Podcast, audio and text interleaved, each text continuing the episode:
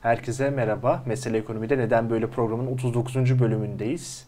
Dolar kuru yükselmeye devam ediyor. Ee, gelen kötü ticaret verileriyle de Türk lirasına olan güvenin zayıflığıyla da yine 18 liraya sınırına dayanmış durumda. Üstelik de kur korumalı mevduat e, da yaklaşık 61 milyar dolarlık hacme ulaşmış olmasına rağmen. Yani demek ki bazı şeyler oturmuyor ve bugün bunları konuşacağız. Kimle konuşacağız? Murat Sarman'la. Merhaba. Merhaba adaşım. Merhaba. Ee, şimdi yani 8 ay önceye dönelim. Ne denmişti? Yeni bir enstrüman geliştirdik Bundan sonra hiçbir şey eskisi gibi olmayacak. Cari fazla vereceğiz. Türkiye parayı içeride tutacak ve bu şekilde çok da sermaye kısıntıları gitmeden biz ülkeyi yöneteceğiz ve hatta siyasi olarak dersek de seçimleri taşıyacağız ülkeyi demişlerdi ama Ukrayna Savaşı bu hesabı çok çabuk bozdu. Müthiş evet. bir dış ticaret açığı veriyoruz. Dün de açıklandı. Öncü gösterge Temmuz ayı için 10 milyar dolara yakın açık. Böyle gitmez. Ama diğer taraftan da bir bakıyoruz ki bir rehavet var, bir rahatlık var ekonomi yönetiminde. Yani biz bu kadar cari açık verisine bakıyoruz, dış ticaret açığına bakıyoruz, enerji ithalatına bakıyoruz. Onlar diyorlar ki biz para bulacağız, döndüreceğiz. Kısa vadeli borç yüksek mi yüksek biz döndürürüz. Sanki bu kadar da döviz kurunda bir risk yokmuş. Sadece bu böyle Türk lirasına karşı olan bir ön yargıdanmış gibi bir algıdalar, düşüncedeler. Ne kadar katılırsın? Ya çok güzel özetledin. Bir kere e, 18 lerdeydi kur değil mi? 18-30 evet, KKM 40, rekord, rekordu. Sonra işte bir 11'lere düştü. 10-11 seviyelerine Mob'da, düştü. Yop'ta 3.75'i bile görmüştük. Görmüştük. ee, ve sonra tekrar işte 18 işte Çanakkale geçilmez böyle acayip bir direnç olan 18'e geldik. Orada şu anda duruyoruz.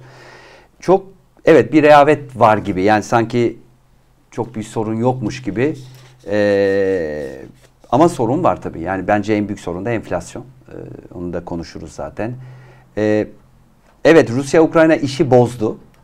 Ama zaten böyle bir modelle e, cari açığı düzelteceğinizi beklemiyorduk. E, belki de bu Rusya-Ukrayna işi biraz daha e, dış ticaret açığını hızlandırdı. E, doğal petrol fiyatları yükseldiği için ve biz bunları ithal ettiğimiz için. Böyle bir modelle ya da ben deney diyorum ama çünkü iktisat şeyinde böyle bir şey yok, bir model yok model denmesi için uygulanması ve e, evet. bir, bir yerde başarılı olması lazım. Şimdi bir, bu deneyin sonunda senin dediğin gibi işte cari fazla verecektik, bol döviz gelecekti, döviz düşecekti, enflasyon düşecekti. Bu modelle ben oturdum, bütün ülkeleri araştırdım. Yani böyle bir denemiş ülkeler ne yapmış diye merak ettim. Hepsine baktım. Asya ülkelerinde bazı ülkelerde görüyoruz. Yani kendi kurunu devalüe edip dış ticaretini düzelttiğini görüyoruz. Mesela Güney Kore bunlardan bir tanesi. Fakat böyle bir modelle ya da deneyle enflasyonu indiren dünyada hiçbir ülke yok. Yani cari açığa geçebilirsin, cari fazla geçebilirsin ama enflasyonu nasıl indiremezsin? Yani o yani işte bol döviz gelecek, kur aşağı inecek, enflasyon inecek. Öyle bir model yok. Onun için e, 45-50 milyar dolar herhalde bir cari açık e, bekleniyor. Yani e, Merkez Bankası'nın beklenti anketinde eksi 37 milyar çıktı son Temmuz rakamı. Muhtemelen bu 45'e kadar gidebilir. 45, Veya eksi 45, eksi 50 gidebilir. Ani duruş olacak onu bile veremeyeceğiz. İşte şimdi evet yani şimdi buradaki riskler nedir? Üst üste koy. Enflasyon, enflasyon yani bu politikayla, bu söylemlerle enflasyon durmayacağı belli. Yani muhtemelen hani TÜİK'e rağmen diyeceğim 3 haneliğe gideceğiz gibi gözüküyor. İşte Aralık'ta o baz etkisinden Hani 95 100'e yaklaşacağız. Sonra herhalde 85 90'larda bitireceğiz. Merkez Bankası'nın 60 biliyorsun şeyi. Evet. O artı 20 koyuyorsun. 20-20 revize ettiği için. Şimdi Ekim'de bir daha güncelleyecek. Artı o da 20. tutmayacak. O da tutmayacak. O da tutmayacak. Evet. Artı 20 koyacak. 80 olacak ama yıl sonu 90 herhalde 85-90'da bitiririz diye düşünüyorum. Öbür tarafta senin dediğin tabii şey riski var. Ani duruş riski. Ee, ekonomide var. E, bu da tabii ki hem reel sektör için hem işsizlik için çok e, sıkıntılı olacak. Ödemeler dengesi krizi. Bugün CDS'nin geldiği noktaya baksan 800'ler ortalama. E, hesaplama yüzde 40 ihtimalle bir e, şey riski var, iflas riski var. Bini geçerse işte 60'a yükseliyor bu risk. E, o risk var. Fakat gelmeden önce şöyle bir hani ben bütün sektörlerle görüşüyorum. Sonuçta e, yönlendirdim önemli şirketler var. Her yerden bilgi alıp e, bunları yoğurup bir e, strateji vermeye çalışıyorum. Mesela turizm sektörü güzel bir haber de vereyim. Çok iyi gidiyor. Yani konuştuğum çok önemli e, turizm sektöründe dernek e, başkanları söyledikleri çok iyi bir son bir ay geçiriyoruz. Herkes mutlu. Bu biraz tabii bizi Eylül'e kadar götürebilir. E, Ruslar baya geliyormuş. Ama Uçaklar çoğalmış. Eylül'den sonra ne yapacağız işte? Yani bu turizm sezonu ve döviz girişi azaldıkça öten yandan işte şimdi yeni bir kriz kucağımızda Çin, Tayvan, ABD krizi var. Rusya, Ukrayna devam ediyor. Petrol fiyatları daha yükselebilir. Eylül, Ekim'de ne yapacağız? Bence soru işareti bu. Yani riskler bence oraya kaydığını düşünüyorum ben. Ama şu ödemeler dengesi riskini biraz daha konuşmak gerekiyor. Çünkü şimdi vatandaşlar şunu karıştırıyor. Dövize talep olabilir. Yerli paraya güvenmezsiniz. Enflasyon vardır. Mevduat faizini beğenmezsiniz. İşte ya alternatif yatırım araçlarına gidersiniz. Konut gibi. Ya da dövize gidersiniz. Doğru. Peki ki dövizin şu anda getirisi yok. Herkese Eurobond almıyor.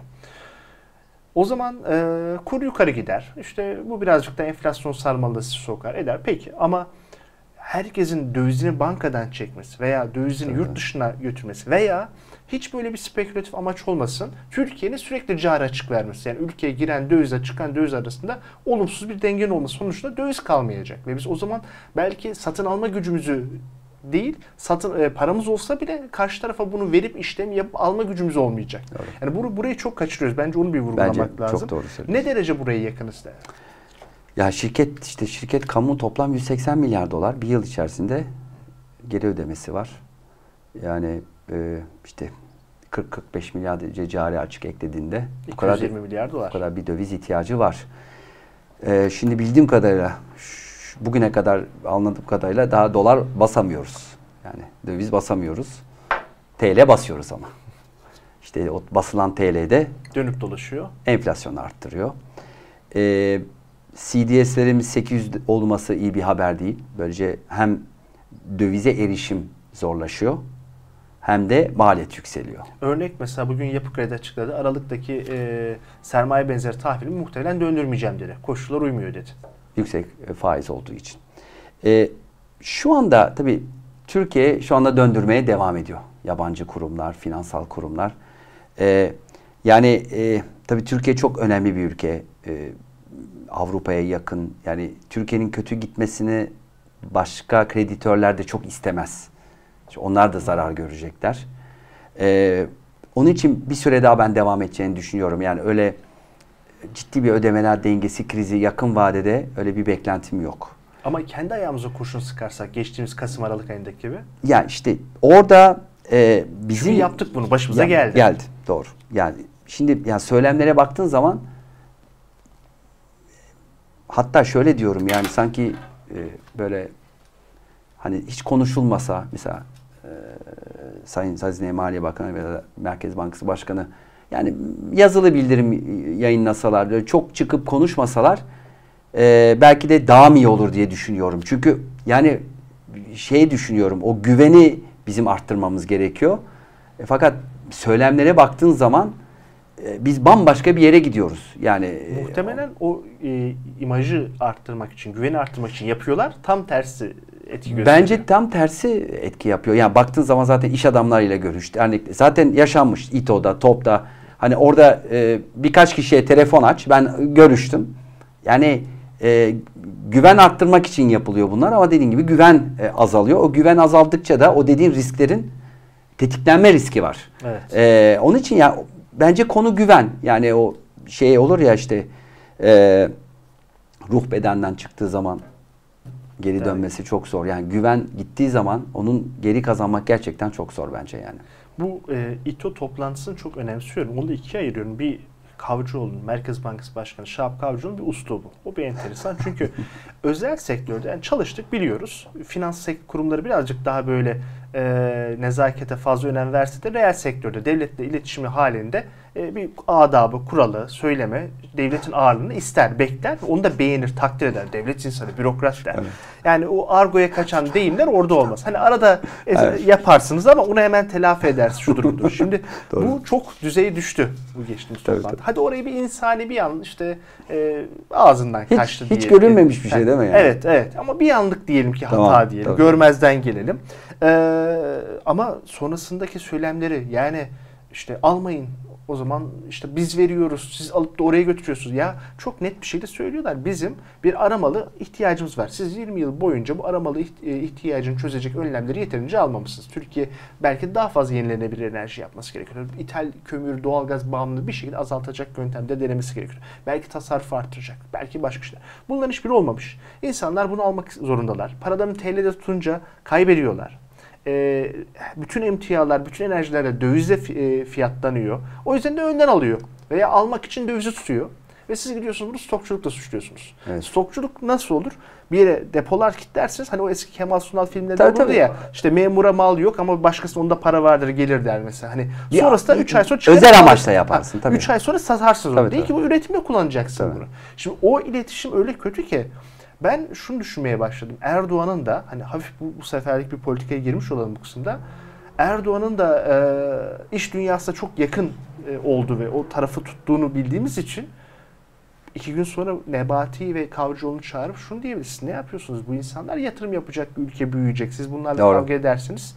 E, ben sizde yolumu ayırırım. Böyle bir risk de olabilir diye düşünüyorum. Evet tabii finansal literatüre geçmiş bir cümle. Ee, neydi? Alma. Alma o zaman. Alma, alma abi. alma abi. Bu yani finansal literatürde yeni bir cümle oldu. Mesela Avrupalılarda whatever it takes vardı Draghi'nin. Hani ne olursa olsun bizdeki böyle oluyor. Evet yani bizdeki de o oldu. Literatüre yazıldı. Ee, şimdi şunu sormak lazım. Ee, oradaki iş adamlarının bir tanesi kapalı toplantıda belki de ama şey oldu. Biz niye buraya geldik diye soran olmuş mudur? Yani biz niye buraya geldik? Yani niye biz işte stokçu, stokçu sonra Sayın Kavcıoğlu düzeltti. Ben demek öyle de stokçu demek istemedim falan filan. Şimdi benim danışmanlık yaptığım, yönetim kurulunda olduğum özel sektör, reel sektör firmalar var. E onlar ithalat yapıyorlar üretim için. Onlar döviz almak zorundalar. Çünkü hazır tutmak zorundalar. Yani buna stokçuluk deniyorsan bilmiyorum.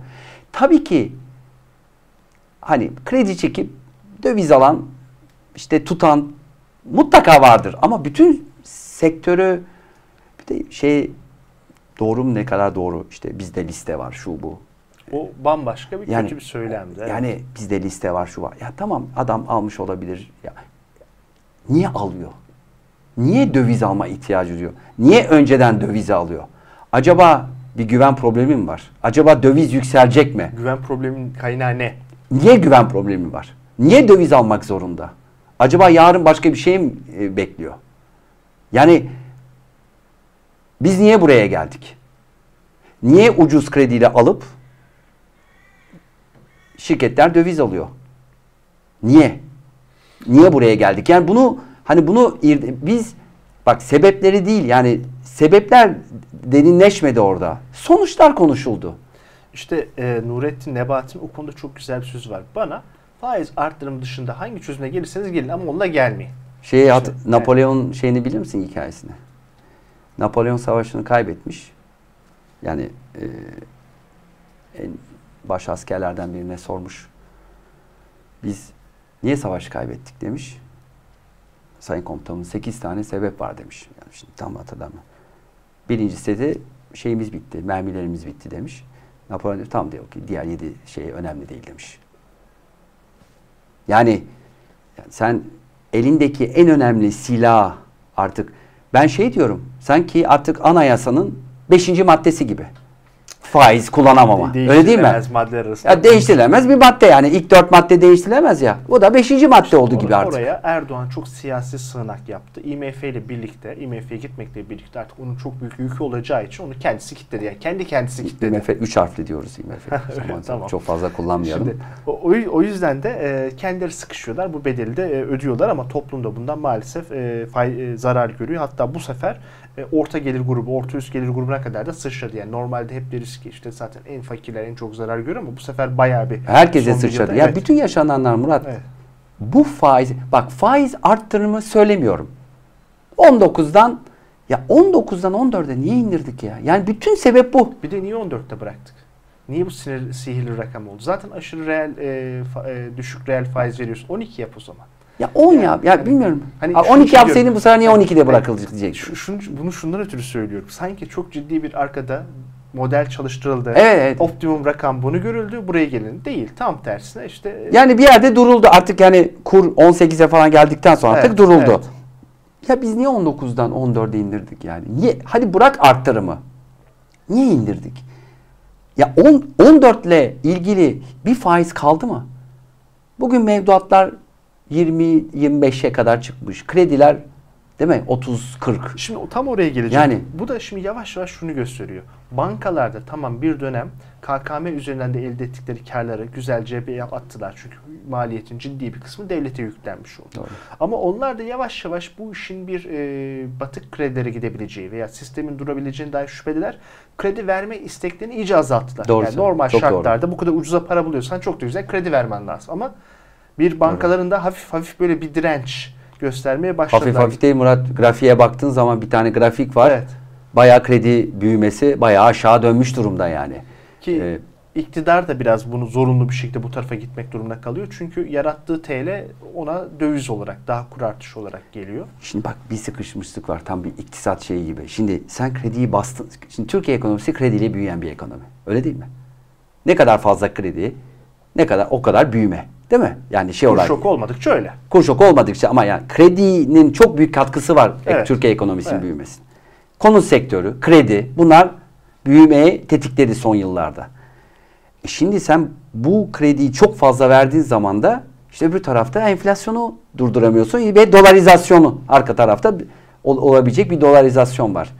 Onun için çok hani çok zor bir durumdayız şu anda. Yani krediyi azalttık. Şimdi bak resesyon tehlikesi var ve herhalde gelecek resesyon. Bence Türkiye ekonomisi yavaşlayacak. Zaten bak son gelen rakamlara o bir sinyal var. Yavaşlama başladı. Ani duruşa gider mi gitmez mi şeyinde. İşte ani duruş tabii e, bambaşka bir şey. Ee, ya şu anda gözükmüyor ama ani duruş dediğin gibi birkaç şeyin tetiklenmesiyle birlikte olur. İşte CDS'in artmaya başlaması, şeylerin e, işte sendikasyonlarda sıkıntılar yaşanması falan filan yani o bir anda olur adı bir- üstünde. evet bir anda olur. Kurun işte hatırlamıyorsun bu KKM öncesi bir ara duruyordu. Ee, hatta ben bir tanesini böyle yönetim kurulundayım falan. Hani neredeyse her şey durdu. Bütün satışlar hatırla üretim durdu falan filan. Fiyatlama. Fiyatlama yapamıyordun. Kur bayağı işte 13'ten 16 17. Hani böyle bir şey olursa bir de tabii ki işte bu KKM işte hazine maliyeti falan filan e, büyüme sıkıntısı.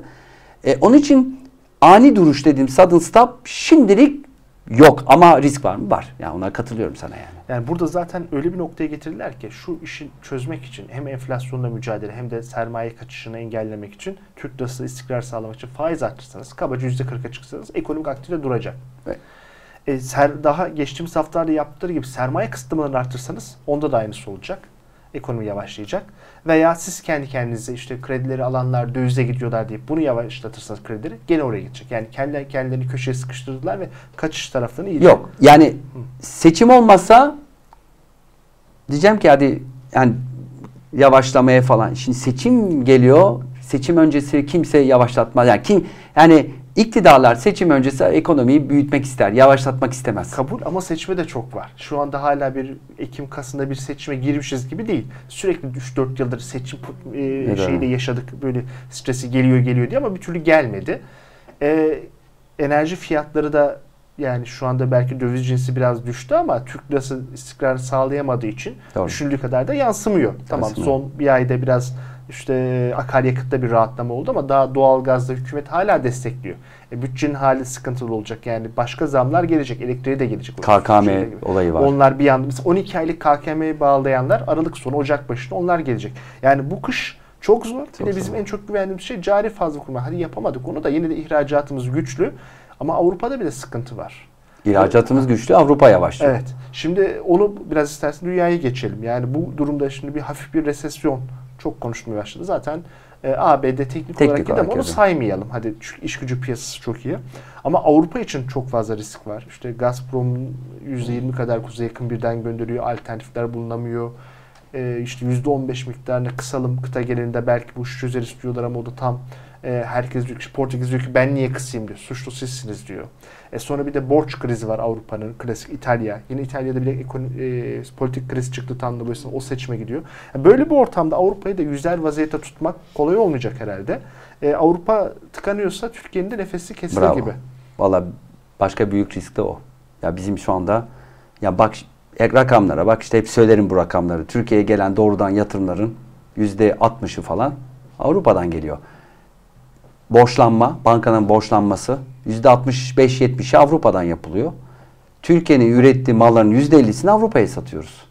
Şimdi Avrupa bizim en önemli ticari partnerimiz ve onlar iyi olma, olmadığı zaman da biz bundan çok etkileneceğiz maalesef. Ve maalesef Avrupa'da işler iyi değil. Yani gerçekten iyi değil. Bir kere Merkez Bankası Lagarde işi çok kötü yönetti. Yani ben hiç beğenmiyorum. Yani çok geç kaldı. Söylemler doğru değil. Bence bir güven problemi var. Onu net söyleyebilirim. Ee, yani Draghi ve Trichet ile karşılaştırdığın zaman onu net hissediyorsun. Çok geç kaldılar ki Avrupa'nın enflasyona daha çok işte Dünya Savaşı'ndan sonra hiper enflasyon olduğu için biraz daha Hassas hassas olması lazımdı.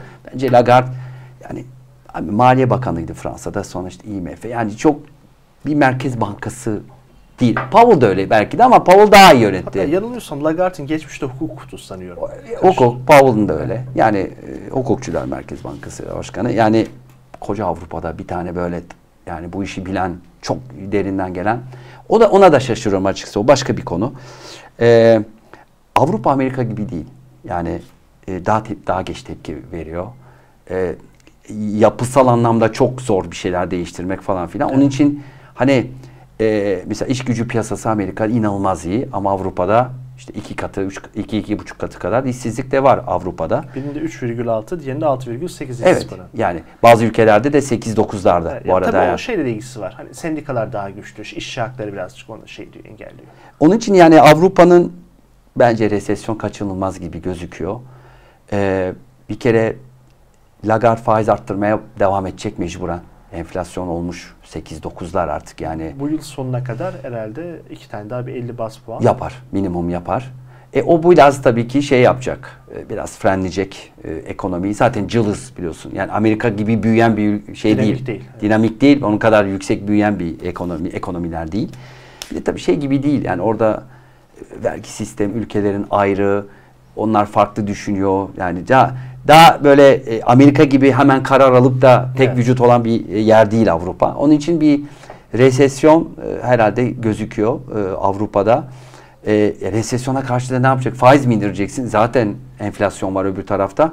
Zor bir dönem başlıyor. Bu da tabii hani bizim e, işimizi zorlaştırıyor. Biz e, geçen sene biz kendi kendimize yaptık. Yani Evet. diğer taraflarda bir şey yoktu. Yani biz kendi kendimize yaptık. Şimdi biz kendi kendimize yaptığımız şey bu sefer diğer taraftan da kötü bir dalga geliyor.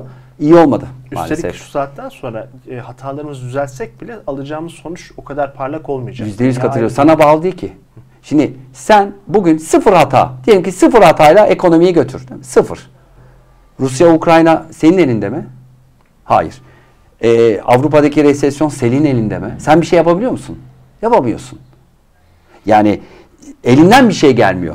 Ee, onun için e, işte Merkez Bankası Başkanı diyor ya bizim işte enflasyon düşmesi ya bir bağlantı kurarsan küresel barışa bağlanıyor. Yani Tamam da biz ne yapacağız yani? hani, hani- hani O zaman %5 hedefini değiştir. Demek ki barış yok. O zaman %5 olmayacak madem dünya koşulları Neyse. değişti. Şimdi daha önce bu kadar yüksek enflasyon olduğu dönemlerde 1978-82'den sonra Latin Amerika ülkeleri borç krizine girdiler ve işte Arjantin, Brezilya, Meksika elendi. Şu ana kadar bizim bölgede de Lübnan düştü, Sri Lanka düştü. Sırada Türkiye mi diye konuşuluyor. Geçtiğimiz günlerde Financial Times'ta da haber çıktı. Yani e, yabancılar da tamam Türkiye'nin daha fazla hasar görmesini istemiyorlar. İşte burada yatırımları var. Veya Aynen. Suriyeli sığınmacılardan bıktılar bir de Türkiye'den mi gelecekler o endişeyi yaşıyorlar ama Türkiye'de kendisini düzeltmek istemedikçe yapacak bir şey yok bravo. yani hani O sinyali görmüyorlar evet, işte. Evet, en büyük. Yani şöyle yani e, ya bu iktidar bu politikaları, bu şeyleri düzeltecek ya da iktidar değişecek. Yeni bir iktidar bunları değiştirecek. Yani e, bir yatırımcı bence bu, bu şekilde bakıyor. Yani bu iktidar değiştirmiyorsa o zaman yeni bir iktidar gelip burayı değiştirecek. O beklenti biliyorsun piyasada beklentiyi de e, sever. Ama dediğin gibi seçim ne zaman yani, tam Haziran 2023 ama ben çok daha yani önce olacağını düşünüyorum. Nedir Ha- beklenti? hala, hala Kasım olabilir. Hiç Kasım olabilir. hiç şaşırmam. Şimdi orada Kasım'daki zorluk şu. Hani iki ay bir parlamentodan e, karar alınması gerekiyor yaklaşık iki ay. E, tamam. Parlamentoda 1 Ekim'de açılıyor. Olağanüstü bir kararla açılmazsa parlamento ki olabilir ama yani şey değil. Ya bir şey söyleyeyim Hani- yani. hani- Yani bugün Sayın Erdoğan ya da Sayın Bahçeli yani ikisinden bir yani bir seçim istediği Evet. zaman zaten O olur, kimse karşısında olur da. duramaz. Hatırlar mısın 2015'i? Kasım başında olmuştu seçim. Evet, 1 A- Kasım'da. Ağustos sonunda alınmıştı karar yani. Hani e, Ağustos sonunda Eylül başında bir Ama top orada hani bir de anayasal durum vardı. Hükümet kurulamadı edemedi. falan filan. Neyse. tabii biraz daha şey. Ya bir şey istense Ha, şimdi bugün çıkar. Ya çıkar yani seçim olur. Tabii düşük bir ihtimal yani şeye baktığın zaman. Ee, ondan sonra EYT'yi takip edeceğiz işte. Benim endikatörüm o. Yani EYT hani çıkıyor, çıktığı an seçim geliyor demektir. Zaten önceki dönemlerden farkı şu. Mesela e, bir kredi genişlemesi yapılır, bir kamu harcamaları olur, biraz popülizm olur. 6 ay içerisinde seçim olur, olurdu. Şimdi bunları yaptıktan sonra 6 ay beklerlerse kur patlar. Etkisi de çabuk Doğru, kaybolur. doğru. Hemen yapmaları lazım. İşte onu diyorum. İmkan olsa kararı alıp 2 gün sonra seçim yapalım. Tamam Evet, seçim doğru. kararı. Evet, onu doğru, isteyecekler ama işte anayasa ona izin vermiyor. Ona- 2 aylık bir süresi İki aylık var. bir süre var değil mi? Yani Evet, onun için evet. yani Ağustos sonunda ancak Eylül başına alınırsa ya da işte Eylül Eylül içerisinde alınıp Kasım'da e, olabilir. E, şimdi şöyle düşünüyorsun yani seneye beklemek de evet ama yani daha bunun sonbaharı, kışı falan filan var. Yani İktidar partisi nasıl görmüyor bunları ben bırak şimdi anlamıyorum. bizi bırak sen biz her şeyi doğru yaptık diyelim. E, Diğer yani dışarıdaki o gelişmeler falan filan yani o çok çok kolay bir şey değil. E, çok kolay değil. Onun için hala ben Kasım'da e, ya seçim kararını ben yine Sayın Bahçeli karar verir diyorum. Yani 20 yıldır biliyorsun seçim kararlarını Sayın Bahçeli aldığı için herhalde bu, sefer de belki de o karar verecektir e, seçim tarihinin. Ama e, daha çok yoğunlaşma herhalde gelecek sene Nisan Mayıs gibi. Evet. E, sen de herhalde aldın. Ya o şundan O- ülkeyi Haziran'a kadar taşıyamayacak gibiler. Ee, Ekim Kasım'da şu ana kadar sonuçları işlerine gelmiyor. E, Türkiye tarihinde e, iklim koşulları ötürü Ocak'ta Şubat'ta Yok, seçim olmuyor. olmaz. E, geriye bunlar kalıyor. Yani. ya, ya Kasım kalıyor Evet, ya evet. da Mart. Mart en Nisan. erken Mart yani. Mart da tam kış çıkışı falan filan yani o da çok şey Ki olmaz. Biz şimdi İstanbul'da yaşıyoruz. Mesela 20 Mart'ta dediğimiz bir seçim e, en az bir 40-50 gün bunun propagandası olacak. 1 Şubat'ta başlayacak. 1 Şubat'ta da Van'da yollar açık değil. Yollar açık değil. Yani Evet. hani İstanbul'dan bunu fark hava ediyoruz ama şartları Türkiye işte evet. mitingler olacak. Evet. Hani böyle montlarla şeylerle boneler. Yani Evet. çok e, e, kolay değil. Yani herhalde hani bugün şeye baksan yani Kasım, Ekim, Kasım ya da Nisan, Mayıs Evet. gibi gözüküyor. Erken seçim olması lazım. Yani biliyorsun Sayın Cumhurbaşkanı Erdoğan. tekrar da e, aday olması için ki ona da biliyorsun yani hukukçu değilim bilmiyorum. Yani ben e, izliyorum. Belki de senin de bilgin vardır şeyden dolayı. E, yani işte aday olamıyormuş Evet, erken evet. de olsa falan ama bazı- bazıları diyor ki erken olursa olur falan filan bilmiyorum. Ama herhalde Nisan Mayıs e, yani konumuza dönersek Nisan Mayıs'a kadar böyle nasıl gidecek? Hani Çok uzun bir süre. Yani hiç bu şey gibi futbol, basketbolda gibi son bir dakika, iki dakika ama geçmek bitmiyor. Karşı taraf sürekli hücum halinde. Evet, o öyle bir çok kolay değil yani. E, ya tabii şimdi yani kur riski var. Şimdi CDS 8, 8 şimdi hani daha önceden atlattık böyle şeyler ama ya CDS 300 400 500 şimdi CDS olmuş 800. Yani Bu da düşmüş 900'lere, hali. Bu da düşmüş hali işte 900'ü üstünü gördü. E, KKM var. Yani bütçe şu anda yani 34 milyar maliyeti var ama herhalde yıl sonu 100 milyara çıkacak. Ki Merkez Bankası tarafından açıklamıyorlar. Ya işte yani bir de o var. Ee, e, kur. Yani kurun yükselmesi hani yeni bir enflasyon demek. Ee, daha çok e, ithal mallarında e, fiyat artışı demek. E Şimdi o şeyden e, çıkmak da ya da birkaç ayda böyle sürdürmek e, çok kolay değil. Yani Türkiye'ye bir döviz girişi gerekiyor. O bekleniyor biliyorsun. Tam da onu getirelim. Mesela şimdi Akkuyu nükleer santral üzerinden bir iddialar geldi. Hatta bir kısım para da geldi onu biliyoruz. Artı e, Nurettin Nebati'ye katıldığı bir programda bakın doğrudan yatırımlar önümüzdeki haftalarda üst üste gelecek dedi. Yani şimdi Bekleyeceğiz. şeyle reel sektörlerde de çalışıyorsun. İkna oluyor musun gerçekten? Bir varlık satışı da yok. Bildiğim sen duyduğumuz bir özelleştirmedir. Bir büyük arazi satışı öyle bir şey de yok. Nasıl olabilir?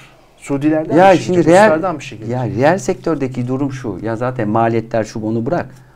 Yarın ne olacağını bilmiyor. Yani şimdi deniliyor işte stokçu işte şu bu.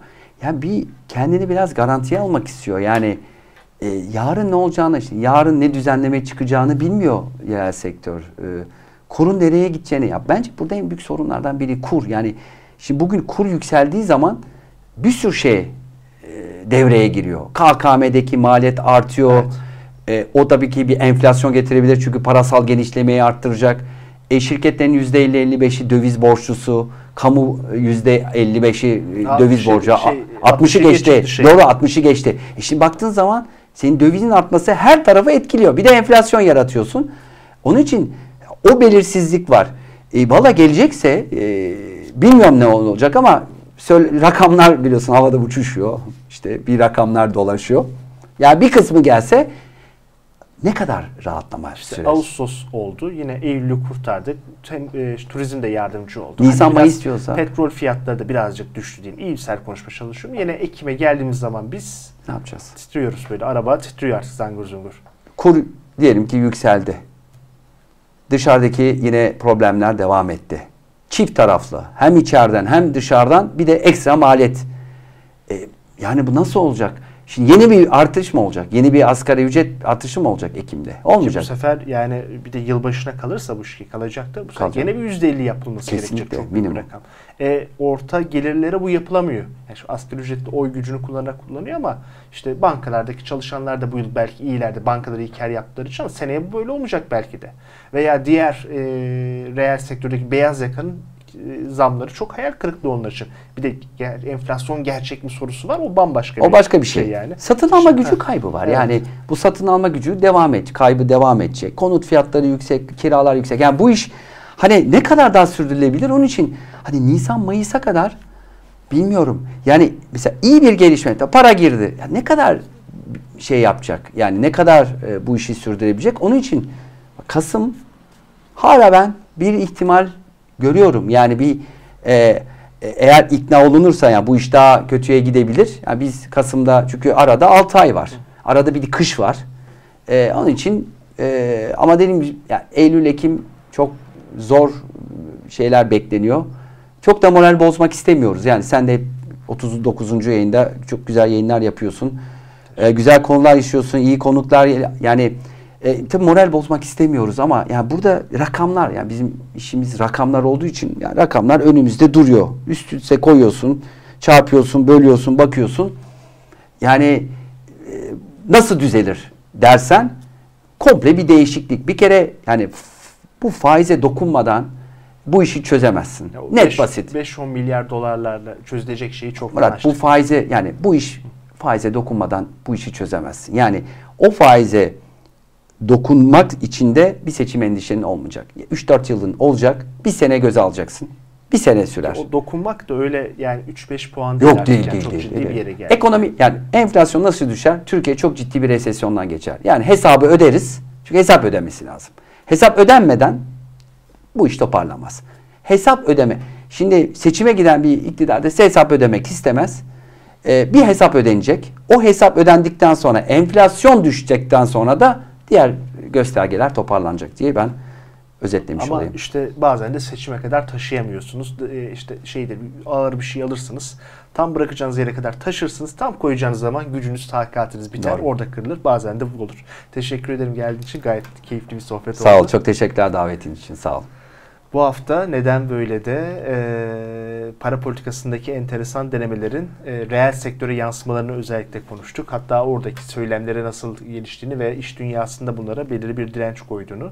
Arkasından bunun varabileceği en büyük sıkıntılı durumlara değindik. Olasılıkları, ihtimalleri dağıldık ve siyasi sonuçlarını da yine masaya yatırmaya çalıştık. Bir sonraki yayında görüşmek dileğiyle. Hoşçakalın.